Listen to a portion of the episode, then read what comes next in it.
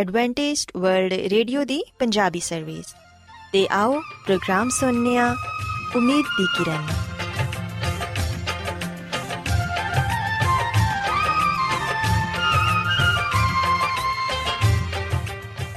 ਸਾਥਿਓ, ਮੈਂ ਤੁਹਾਡੀ ਮੇਜ਼ਬਾਨ ਫਰਸਲੀਮ ਪ੍ਰੋਗਰਾਮ ਉਮੀਦ ਦੀ ਕਿਰਨ ਦੇ ਨਾਲ ਤੁਹਾਡੀ ਖidmat 'ਚ ਹਾਜ਼ਰ ਹਾਂ। ਸਾਡੀ ਪੂਰੀ ਟੀਮ ਵੱਲੋਂ ਪ੍ਰੋਗਰਾਮ ਸੁਣਨ ਵਾਲੇ ਸਾਰੇ ਸਾਥੀਆਂ ਨੂੰ ਸਾਡਾ ਮੁਹੱਬਤ ਤੇ ਖਲੂਸ ਭਰਾ ਸਲਾਮ ਕਬੂਲ ਹੋਏ ਸਾਥਿਓ ਉਮੀਦ ਕਰਨੀਆ ਕਿ ਤੁਸੀਂ ਸਾਰੇ ਖੁਦਾ ਤਾਲਾ ਦੇ ਫਜ਼ਲੋ ਕਰਮ ਨਾਲ ਖੈਰੀਅਤ ਨਾਲ ਹੋ ਤੇ ਅੱਜ ਦੇ ਪ੍ਰੋਗਰਾਮ ਦੀ ਤਫਸੀਲ ਕੁਝ ਇਸ ਤਰ੍ਹਾਂ ਹੈ ਕਿ ਪ੍ਰੋਗਰਾਮ ਦਾ ਆਗਾਜ਼ ਇੱਕ ਖੂਬਸੂਰਤ ਗੀਤ ਨਾਲ ਕੀਤਾ ਜਾਏਗਾ ਤੇ ਗੀਤ ਦੇ ਬਾਅਦ ਖੁਦਾ ਦੇ ਖਾਦਮ ਅਜ਼ਮਤ ਇਮਨੁਅਲ ਖੁਦਾਵੰਦ ਦੇ ਇਲਾਹੀ ਪਾਕਲਾਮ ਚੋਂ ਪੈਗਾਮ ਪੇਸ਼ ਕਰਨਗੇ ਇਸ ਤੋਂ ਇਲਾਵਾ ਸਾਥਿਓ ਪ੍ਰੋਗਰਾਮ ਦੇ ਆਖਿਰ 'ਚ ਇੱਕ ਹੋਰ ਖੂਬਸੂਰਤ ਗੀਤ ਤੁਹਾਡੀ ਖidmat 'ਚ ਪੇਸ਼ ਕੀਤਾ ਜਾਏਗਾ ਸੋ ਆਓ ਅੱਜ ਦੇ ਪ੍ਰੋਗਰਾਮ ਦਾ ਆਗਾਜ਼ ਇਸ ਰੂਹਾਨੀ ਗੀਤ ਨਾਲ ਕਰਨੇ ਆ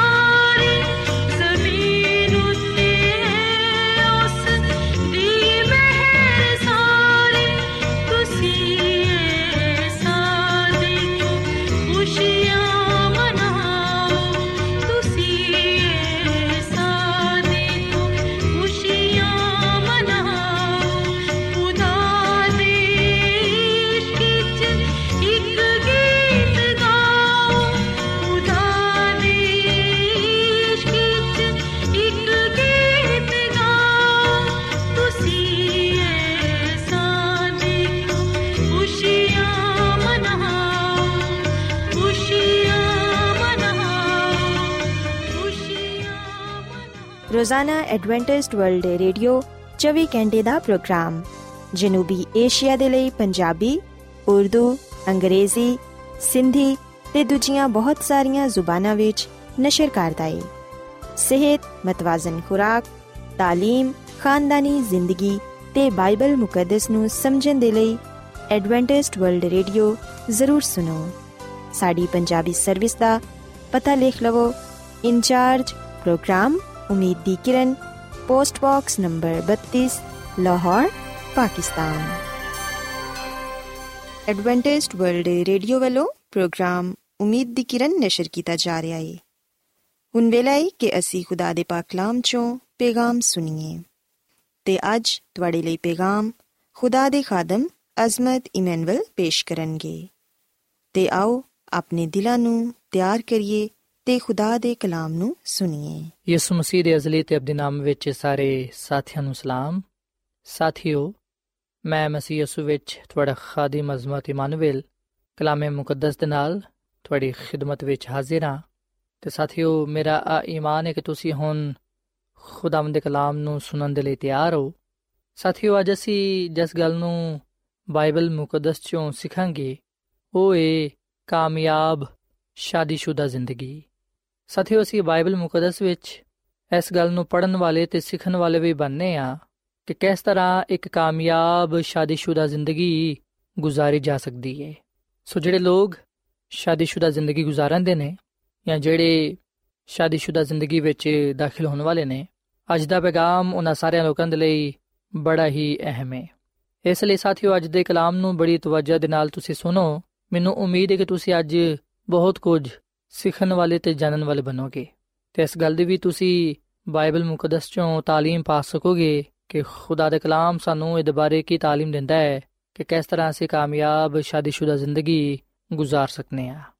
ਆਪ ਸਾਥੀਓ, ਅਸੀਂ ਬਾਈਬਲ ਮੁਕੱਦਸ ਚੋਂ ਅੱਜ ਦੀ ਮਰਕਜ਼ੀ ਆਇਤ ਨੂੰ ਪੜ੍ਹੀਏ। ਅਗਰ ਅਸੀਂ ਬਾਈਬਲ ਮੁਕੱਦਸ ਦੇ ਨਵੇਂ ਏਧਨਾਮੇ ਵਿੱਚ ਪਲੂਸ ਰਸੂਲ ਦਾ ਖਤ ਇਫਸੀਉਂ ਦੇ ਨਾਮ ਦੇ ਪੰਜ ਬਾਬ ਦੀ 22 ਤੋਂ ਲੈ ਕੇ 25 ਤੱਕ ਪੜ੍ਹੀਏ, ਤੇ ਇੱਥੇ ਆ ਗੱਲ ਬਿਆਨ ਕੀਤੀ ਗਈ ਏ ਕਿ ਐ ਬੀਵੀਓ ਆਪਣੀ ਸ਼ੋਹਰਾਂ ਦੇ ਅੰਜੀ ਤਾਬੇ ਰਵੋ, ਜਿਵੇਂ ਖੁਦਾਵੰਦ ਦੀ, ਕਿਉਂਕਿ ਸ਼ੋਹਰ ਬੀਵੀ ਦਾ ਸਿਰੇ ਜਿਵੇਂ ਕਿ ਮਸੀਹ ਕਲੀਸਿਆ ਦਾ ਸਿਰੇ ਤੇ ਉਹ ਖੁਦ ਬਦਨ ਦਾ ਬਚਾਨ ਵਾਲਾ ਹੈ। ਲੇਕਿਨ ਜਿਵੇਂ ਕਲੀਸਿਆ ਮਸੀਹ ਦੇ ਤਾਬੇ ਵੇ ਉਂਜੀ ਬੀਵੀਆਂ ਵੀ ਹਰ ਗੱਲ ਵਿੱਚ ਆਪਣੇ ਸ਼ੋਹਰਾਂ ਦੇ ਤਾਬੇ ਹੋਣ। ਤੇ ਐ ਸ਼ੋਹਰੋ ਆਪਣੀ ਬੀਵੀਆਂ ਦੇ ਨਾਲ ਮੁਹੱਬਤ ਰੱਖੋ, ਜਿਵੇਂ ਮਸੀਹ ਨੇ ਵੀ ਕਲੀਸਿਆ ਦੇ ਨਾਲ ਮੁਹੱਬਤ ਕਰਕੇ ਆਪਣੇ ਆਪ ਨੂੰ ਉਹਦੇ ਵਾਸਤੇ ਮੌਤ ਦੇ ਹਵਾਲੇ ਕਰ ਦਿੱਤਾ ਹੈ। ਸੋ ਸਾਥੀਓ, ਬਾਈਬਲ ਮੁਕੱਦਸ ਦੇ ਇਸ ਹਵਾਲੇ ਵਿੱਚ ਪਲੂਸ, ਰਸੂਲ, ਸ਼ੋਹਰਾਂ ਨੂੰ ਤੇ ਬੀਵੀਆਂ ਨੂੰ, ਯਾਨੀ ਕਿ ਉਹਨਾਂ ਲੋਕਾਂ ਨੂੰ ਜਿਹੜੇ ਕਿ ਸ਼ਾਦੀशुदा ਜ਼ਿੰਦਗੀ ਗੁਜ਼ਾਰਦੇ ਨੇ, ਉਹਨਾਂ ਨੂੰ ਇਹ ਗੱਲ ਕਹਿੰਦੀ ਹੈ ਕਿ ਤੁਸੀਂ ਇੱਕ ਦੂਜੇ ਦੇ ਤਾਬੇ ਰਹੋ। ਸੋ ਸਾਥੀਓ ਇਹ ਗੱਲ ਸੱਚ ਹੈ ਕਿ ਜਦੋਂ ਸ਼ੋਹਰ ਆਪਣੀ ਬੀਵੀ ਦੇ ਨਾਲ ਤੇ ਬੀਵੀ ਆਪਣੇ ਸ਼ੋਹਰ ਦੇ ਨਾਲ ਮੁਹੱਬਤ ਰੱਖਦੀ ਏ, ਜਦੋਂ ਆ ਇੱਕ ਦੂਜੇ ਦੇ ਤਾਬੇ ਹੁੰਦੇ ਨੇ ਇੱਕ ਦੂਜੇ ਦੀ ਇੱਜ਼ਤ ਕਰਦੇ ਨੇ, ਇੱਕ ਦੂਜੇ ਦਾ ਇਤਰਾਮ ਕਰਦੇ ਨੇ, ਜਦੋਂ ਆ ਇੱਕ ਦੂਜੇ ਨਾਲ ਪਿਆਰ ਕਰਦੇ ਨੇ, ਉਸ ਵੇਲੇ ਮੀਆਂ ਬੀਵੀ ਇੱਕ ਕਾਮਯਾਬ ਜ਼ਿੰਦਗੀ ਗੁਜ਼ਾਰਨ ਵਾਲੇ ਬਣਦੇ ਨੇ। ਸਾਥੀਓ, ਆ ਗੱਲ ਯਾਦ ਰੱਖੋ ਕਿ ਸ਼ਾਦੀ ਇੱਕ ਖੁਸ਼ੀ ਤੇ ਰਹਿਮਤ ਹੈ ਪਰ ਅਸੀਂ ਵੇਖਨੇ ਕਿ ਬਹੁਤ ਸਾਰੇ ਲੋਕ ਇੱਕ ਦੂਜੇ ਨੂੰ ਨਾ ਸਮਝਣ ਦੀ ਵਜ੍ਹਾ ਤੋਂ ਇੱਕ ਦੂਜੇ ਦੇ ਲਈ ਜ਼ਹਿਮਤ ਬਣ ਜਾਂਦੇ ਨੇ। ਮੀਆਂ ਬੀਵੀ ਦਾ ਰਿਸ਼ਤਾ ਮੁਹੱਬਤ ਤੇ ਮਬਨੀ ਹੋਣਾ ਚਾਹੀਦਾ ਹੈ, ਕਿਉਂਕਿ ਮੁਹੱਬਤ ਲੈਣ-ਦੇਣ ਦਾ ਨਾਮ ਹੈ। ਮੁਹੱਬਤ ਅਜ਼ਦਵਾਜੀ ਜ਼ਿੰਦਗੀ ਦੀ ਬੁਨਿਆਦ ਹੈ। ਜੈਸੇ ਸ਼ਾਦੀशुदा ਜੋੜੇ ਵਿੱਚ ਪਿਆਰ ਨਹੀਂ ਹੁੰਦਾ ਐਤਰਾਮ ਨਹੀਂ ਹੁੰਦਾ, ਇੱਕ ਦੂਜੇ ਦੀ ਇੱਜ਼ਤ ਨਹੀਂ ਹੁੰਦੀ, ਉਹ ਸ਼ਾਦੀशुदा ਜੋੜਾ ਜ਼ਿਆਦਾ ਦੇਰ ਤੱਕ ਕਾਇਮ ਨਹੀਂ ਰਹਿੰਦਾ। ਪਰ ਜਿਹੜਾ ਸ਼ਾਦੀशुदा ਜੋੜਾ ਪਿਆਰ, ਮੁਹੱਬਤ ਵਿੱਚ ਰਹਿੰਦਾ ਹੈ, ਇੱਕ ਦੂਜੇ ਦੀ ਫਿਕਰ ਕਰਦਾ ਹੈ, ਇੱਕ ਦੂਜੇ ਨਾਲ ਮੁਹੱਬਤ ਰੱਖਦਾ ਹੈ, ਉਹ ਹਮੇਸ਼ਾ ਕਾਇਮ ਰਹਿੰਦਾ ਹੈ ਤੇ ਕਾਮਯਾਬ ਜ਼ਿੰਦਗੀ ਗੁਜ਼ਾਰਨ ਵਾਲਾ ਬੰਦਾ ਹੈ। ਤੇ ਸਾਥੀਓ, ਕਾਮਯਾਬ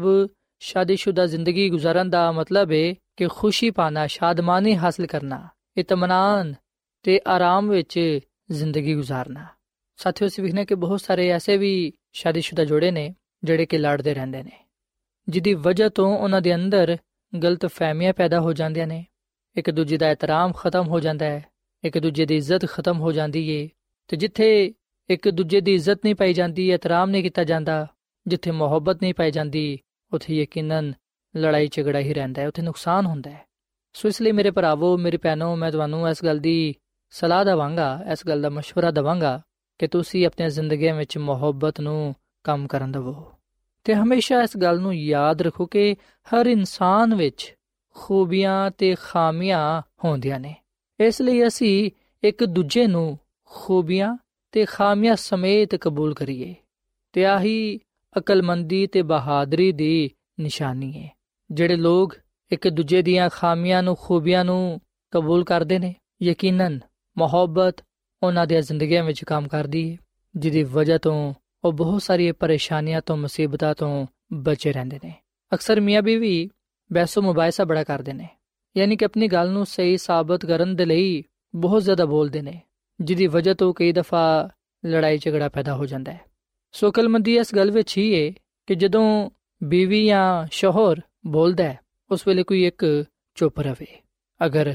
ਸ਼ੋਹਰ ਗੁੱਸੇ ਵਿੱਚ ਹੈ ਤੇ ਬੀਵੀ ਨੂੰ ਚਾਹੀਦਾ ਕਿ ਉਹ ਖਾਮੋਸ਼ ਰਹੇ ਤੇ ਅਗਰ ਬੀਵੀ ਗੁੱਸੇ ਵਿੱਚ ਹੈ ਤੇ ਸ਼ੋਹਰ ਨੂੰ ਚਾਹੀਦਾ ਕਿ ਉਹ ਖਾਮੋਸ਼ ਰਹੇ ਔਰ ਫਿਰ ਸ਼ੋਹਰ ਨੂੰ ਤੇ ਬੀਵੀ ਨੂੰ ਵੀ ਇਹ ਗੱਲ ਚਾਹੀਦੀ ਏ ਕਿ ਉਹ ਇੱਕ ਦੂਜੇ ਦੇ ਸਾਹਮਣੇ ਆਪਣੀ ਗਲਤੀ ਨੂੰ تسلیم ਕਰੇ ਤੇ ਇੱਕ ਦੂਜੇ ਦੀ ਖਿਦਮਤ ਨੂੰ ਖੁੱਲੇ ਦਿਲ ਦੇ ਨਾਲ ਕਬੂਲ ਕਰੇ ਅਗਰ ਸ਼ੋਹਰ ਕੋਈ ਅੱਛਾ ਕੰਮ ਕਰਦਾ ਹੈ, ਅਗਰ ਉਹਨੂੰ ਕੋਈ ਕਾਮਯਾਬੀ ਹਾਸਲ ਹੁੰਦੀ ਏ, ਬੀਵੀ ਨੂੰ ਚਾਹੀਦਾ ਹੈ ਕਿ ਉਹਦੀ ਹੌਸਲਾ ਅਫਜ਼ਾਈ ਕਰੇ। ਤੇ ਅਗਰ ਬੀਵੀ ਨੂੰ ਕੋਈ ਕਾਮਯਾਬੀ ਹਾਸਲ ਹੁੰਦੀ ਏ, ਅਗਰ ਉਹ ਕੋਈ ਅੱਛਾ ਕੰਮ ਅੰਜਾਮ ਦਿੰਦੀ ਏ, ਉਸ ਵੇਲੇ ਸ਼ੋਹਰ ਨੂੰ ਚਾਹੀਦਾ ਹੈ ਕਿ ਉਹ ਉਹਦੀ ਹੌਸਲਾ ਅਫਜ਼ਾਈ ਕਰੇ। ਉਹਦਾ ਹੋਰ ਜ਼ਿਆਦਾ ਹੌਸਲਾ ਵਧਾਏ। ਇਸੇ ਤਰ੍ਹਾਂ ਇੱਕ ਦੂਜੇ ਦੇ ਲਈ ਤਰੱਕੀ ਦਾ ਸਬਬ ਠਹਿਰਿਆ ਜਾ ਸਕਦਾ ਹੈ। ਬਰਕਤ ਦਾ ਸਬਬ ਠਹਿਰਿਆ ਜਾ ਸਕਦਾ ਹੈ।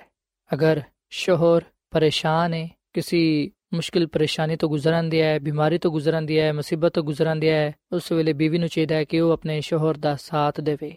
ਉਹਦੇ ਦੁੱਖ ਸੁੱਖ ਵਿੱਚ ਉਹਦੇ ਨਾਲ ਹੋਏ ਅਗਰ ਬੀਵੀ ਪਰੇਸ਼ਾਨ ਹੈ ਤੇ ਸ਼ੋਹਰ ਨੂੰ ਚਾਹੀਦਾ ਹੈ ਕਿ ਉਹ ਉਹਦਾ ਖਿਆਲ ਰੱਖੇ ਉਹਦੀ ਮੁਸ਼ਕਿਲ ਪਰੇਸ਼ਾਨੀ ਨੂੰ ਦੂਰ ਕਰਨ ਦੀ ਕੋਸ਼ਿਸ਼ ਕਰੇ ਉਹਦੀ ਹਿੰਮਤ ਵਧਾਏ ਕਿਉਂਕਿ ਇਸ ਤਰ੍ਹਾਂ ਹੀ ਇੱਕ ਦੂਜੇ ਦੇ ਦੁੱਖ ਸੁੱਖ ਵਿੱਚ ਸਾਥ ਦਿੰਦੇ ਹੋਇਆਂ ਸ਼ਾਮਿਲ ਹੁੰਦੇ ਹੋਇਆਂ ਅੱਛੀ ਜ਼ਿੰਦਗੀ ਗੁਜ਼ਾਰੀ ਜਾ ਸਕਦੀ ਹੈ ਤੇ ਸਾਥੀਓ ਖੁਦਾ ਦੀ ਖਾਦਮਾ ਮਿਸਿਸ ਐਲਨ ਜੀ ਵਾਈਟ ਆਪਣੀ ਕਿਤਾਬ ਸ਼ਿਫਾ ਦੇ ਚਸ਼ਮੇ ਦੇ ਸਫਾ ਨੰਬਰ 362 ਤੋਂ ਲੈ ਕੇ 364 ਤੱਕ ਅਗਲ ਬਿਆਨ ਕਰਦੀ ਏ ਕਿ ਭਾਵੇਂ ਮੁਸ਼ਕਿਲਾਂ ਤੇ ਪਸਤ ਹਿੰਮਤੀ ਦਾ ਸਾਹਮਣਾ ਹੋਏ ਫਿਰ ਵੀ ਨਾ ਖਾਵੰਦ ਤੇ ਨਾ ਬੀਵੀ ਆਪਣੇ ਦਿਲ ਵਿੱਚ ਆ ਖਿਆਲ ਆਵੇ ਕਿ ਸਾਡਾ ਇਤਿਹਾਦ ਗਲਤੀ ਤੇ ਮਬਨੀ ਹੈ ਮੀਆਂ ਬੀਵੀ ਨੂੰ ਚਾਹੀਦਾ ਹੈ ਕਿ ਉਹ ਇਸ ਗੱਲ ਦਾ ਫੈਸਲਾ ਕਰਨ ਕਿ ਭਾਵੇਂ ਕੁਝ ਵੀ ਹੋਏ ਅਸੀਂ ਇੱਕ ਦੂਜੇ ਦਾ ਸਾਥ ਦਵਾਂਗੇ ਤੇ ਹਮੇਸ਼ਾ ਅੱਛੀ ਸੋਚ ਰੱਖਾਂਗੇ। ਜ਼ਿੰਦਗੀ ਦੀ ਜੰਗ ਲੜਨ ਦੇ ਲਈ ਇੱਕ ਦੂਜੇ ਦੀ ਹਿੰਮਤ ਵਧਾਉਂਦੇ ਰਵਾਂਗੇ। ਇੱਕ ਦੂਜੇ ਦੀ ਖੁਸ਼ੀ ਵਿੱਚ ਇਜ਼ਾਫਾ ਕਰਨ ਦੇ ਲਈ ਗੁਰਖੋਸ ਕਰਦੇ ਰਵਾਂਗੇ।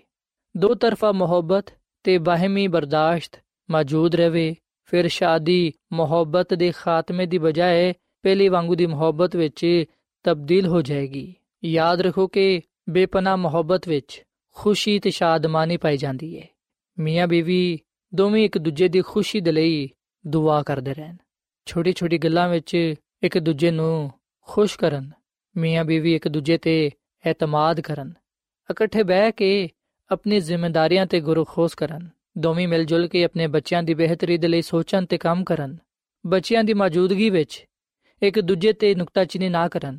ਇੱਕ ਦੂਜੇ ਦੇ ਨਾਲ ਲੜਨ ਨਾ, ਇੱਕ ਦੂਜੇ ਨੂੰ ਬੁਰਾ ਭਲਾ ਨਾ ਕਹਿਣ ਤੇ ਨਾ ਹੀ ਇੱਕ ਦੂਜੇ ਦੇ ਫੈਸਲੇ ਤੇ ਸਵਾਲ ਉਠਾਣ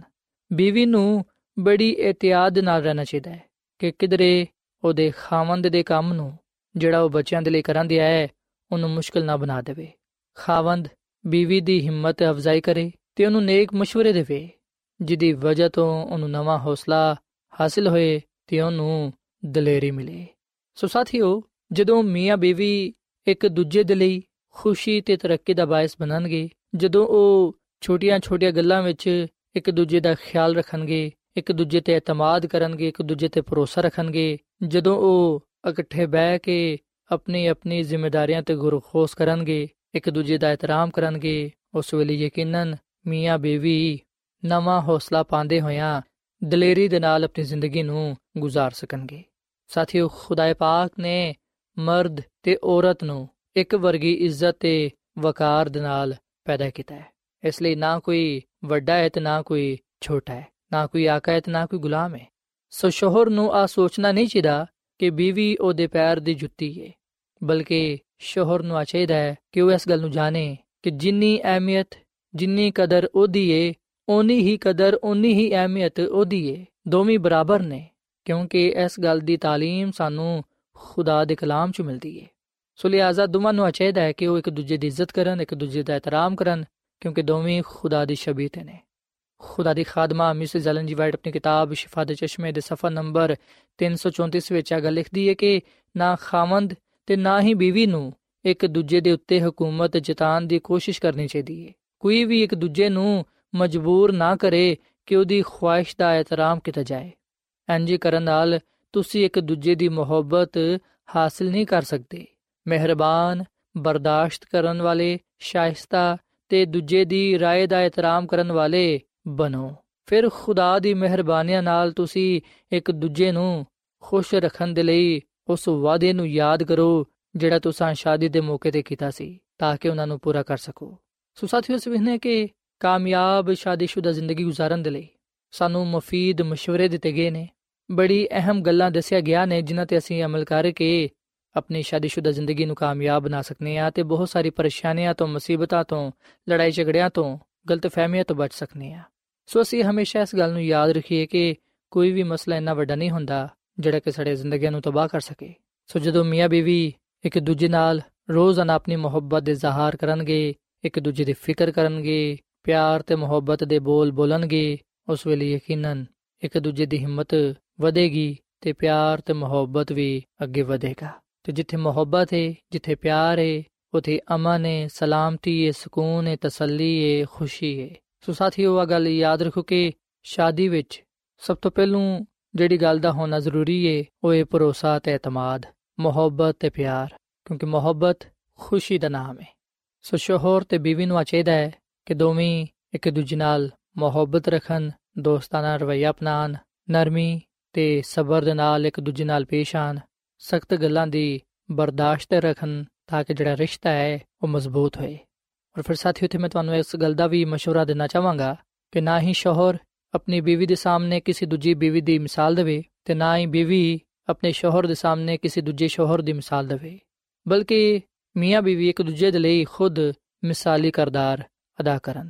ਬੀਵੀ ਨੂੰ ਚਾਹੀਦਾ ਕਿ ਉਹ ਨਾ ਸਿਰਫ ਆਪਣੇ ਬਲਕਿ ਆਪਣੇ ਸ਼ੋਹਰ ਦੇ ਬਜ਼ੁਰਗਾਂ ਦਾ ਅਜ਼ੀਜ਼ਾਂ ਦਾ ਰਿਸ਼ਤੇਦਾਰਾਂ ਦਾ ਇਤਰਾਮ ਕਰੇ ਇਸੇ ਤਰ੍ਹਾਂ ਸ਼ੋਹਰ ਨੂੰ ਵੀ ਚਾਹੀਦਾ ਕਿ ਉਹ ਵੀ ਨਾ ਸਿਰਫ ਆਪਣੇ ਬਲਕਿ ਆਪਣੀ ਬੀਵੀ ਦੇ ਅਜ਼ੀਜ਼ਾਂ ਦਾ ਬਜ਼ੁਰਗਾਂ ਦਾ ਰਿਸ਼ਤੇਦਾਰਾਂ ਦਾ ਵੀ ਇਤਰਾਮ ਕਰੇ ਕਿਉਂਕਿ ਆਹੀ ਅੱਛੇ ਇਨਸਾਨ ਦੀ ਨਿਸ਼ਾਨੀ ਹੈ ਸੋ ਜਦੋਂ ਮੀਆਂ ਬੀਵੀ ਇੱਕ ਦੂਜੇ ਨਾਲ ਮੁਹੱਬਤ ਕਰਨਗੇ ਇੱਕ ਦੂਜੇ ਦੀ ਇੱਜ਼ਤ ਕਰਨਗੇ ਇੱਕ ਦੂਜੇ ਦੇ ਤਾਬੇ ਰਹਿਣਗੇ ਉਸ ਵੇਲੇ ਯਕੀਨਨ ਖੁਦਾਵੰਦ ਕੋਲੋਂ ਬਰਕਤ ਪਾਣਗੇ ਤੇ ਸਿੱਖਨੇ ਕਿ ਪਾਲੂਸ ਰਸੂਲ ਹਰ ਇੱਕ ਸ਼ੋਹਰ ਨੂੰ ਤੇ ਬੀਵੀ ਨੂੰ ਨਸੀਹਤ ਕਰਦਾ ਹੈ ਇਸ ਗੱਲ ਦਾ مشورہ ਦਿੰਦਾ ਹੈ ਕਿ ਜਿਹੜੀ ਬੀਵੀਆਂ ਨੇ ਉਹ ਆਪਣੇ ਸ਼ੋਹਰਾਂ ਦੇ ਤਾਬੇ ਰਹਿਣ ਤੇ ਇਸੇ ਤਰ੍ਹਾਂ ਜਿਹੜੇ ਸ਼ੋਹਰ ਨੇ, ਉਹ ਵੀ ਆਪਣੀ ਬੀਵੀਆਂ ਦੇ ਤਾਬੇ ਰਹਿਣ। ਯਾਨੀ ਕਿ ਮੀਆਂ ਬੀਵੀ ਇੱਕ ਦੂਜੇ ਦੀ ਇੱਜ਼ਤ ਕਰਨ, ਇੱਕ ਦੂਜੇ ਨਾਲ ਮੁਹੱਬਤ ਰੱਖਣ। ਸੋ ਆਓ ਸਾਥੀਓ, ਅਸੀਂ ਬਾਈਬਲ ਮੁਕੱਦਸ ਦੀ ਇਸ ਤਾਲੀਮ ਨੂੰ ਆਪਣੀ ਜ਼ਿੰਦਗੀਆਂ ਵਿੱਚ ਜਗ੍ਹਾ ਦਈਏ ਤੇ ਇਹਨਾਂ ਜ਼ਰੂਰੀਆਂ ਗੱਲਾਂ ਨੂੰ ਅਸੀਂ ਆਪਣੇ ਜ਼ਿਹਨ ਨਸ਼ੀਨ ਕਰੀਏ, ਇਹਨਾਂ ਤੇ ਅਮਲ ਕਰੀਏ, ਤਾਂ ਕਿ ਇੱਕ ਖੁਸ਼ਹਾਲ ਖਾਨਦਾਨ ਦੀ ਬੁਨਿਆਦ ਰੱਖ ਸਕੀਏ। ਕਾਮਯਾਬ, ਸ਼ਾਦੀशुदा ਜ਼ਿੰਦਗੀ। ਇੱਕ ਖੁਸ਼ਹਾਲ ਖਾਨਦਾਨ ਦੀ ਬੁਨਿਆਦ ਰੱਖਦਾ ਹੈ। ਸੋ ਮੀਆਂ ਬੀਵੀ ਦੀ ਸਲਾਮਤੀ, ਭਲਾਈ, ਖੁਸ਼ੀ ਇਸ ਗੱਲ ਵਿੱਚ ਹੀ ਪਾਈ ਜਾਂਦੀ ਏ। ਇਹਨਾਂ ਦੀ ਕਾਮਯਾਬ ਜ਼ਿੰਦਗੀ ਦਾ ਰਾਜ਼ ਇਸ ਗੱਲ ਵਿੱਚ ਹੀ ਪਾਇਆ ਜਾਂਦਾ ਹੈ ਕਿ ਮੀਆਂ ਬੀਵੀ ਇੱਕ ਦੂਜੇ ਨਾਲ ਮੁਹੱਬਤ ਰੱਖਣ ਤੇ ਇੱਕ ਦੂਜੇ ਦੇ ਤਾਬੇ ਹੋਣ। ਸੋ ਮੈਂ ਤਮਾਮ ਆਪਣੇ ਭਰਾਵਾਂ ਨੂੰ ਤੇ ਪੈਨਾਂ ਨੂੰ ਜਿਹੜੇ ਕਿ ਸ਼ਾਦੀशुदा ਜ਼ਿੰਦਗੀ گزارਦੇ ਨੇ ਜਾਂ ਜਿਹੜੇ ਅਜ਼ਦਵਾਜੀ ਜ਼ਿੰਦਗੀ ਸ਼ੁਰੂ ਕਰਨ ਵਾਲੇ ਨੇ, ਮੈਂ ਖੁਦਾਮ ਦੇ ਕਲਾਮ ਦੇ ਮੁਤਾਬਿਕ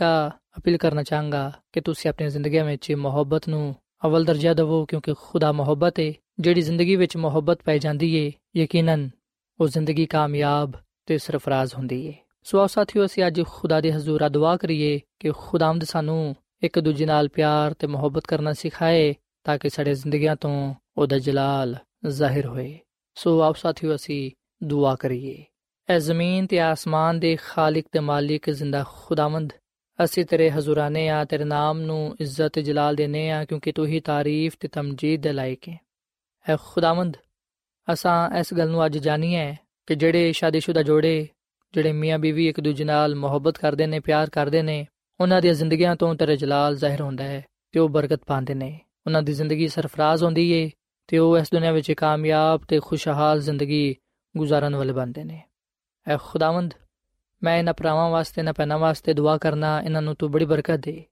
ਇਹਨਾਂ ਦੇ ਖਾਨਦਾਨਾਂ ਨੂੰ ਤੂੰ ਬੜੀ ਬਰਕਤ ਦੇ। ਇਹਨਾਂ ਦੇ ਬੱਚਿਆਂ ਨੂੰ ਤੂੰ ਬੜੀ ਬਰਕਤ ਦੇ। ਇਹਨਾਂ ਦੇ ਰੋਜ਼ਗਾਰ ਵਿੱਚ, ਕਾਰੋਬਾਰ ਵਿੱਚ ਬੜੀ ਬਰਕਤ ਪਾ।